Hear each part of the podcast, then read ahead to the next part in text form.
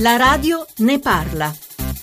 Sono Silvana, telefono dalla provincia di Bergamo e quest'estate sono andata con la mia famiglia a visitare diversi luoghi artistici della nostra bella Italia e sono però rimasta allibita perché in alcuni casi non esisteva un parcheggio, un'area attrezzata per un picnic e altre addirittura la segnaletica stradale non era chiara. Erano in effetti monumenti eh, edifici o opere architettoniche sempre molto importanti ma a mio parere non vengono valorizzate a sufficienza.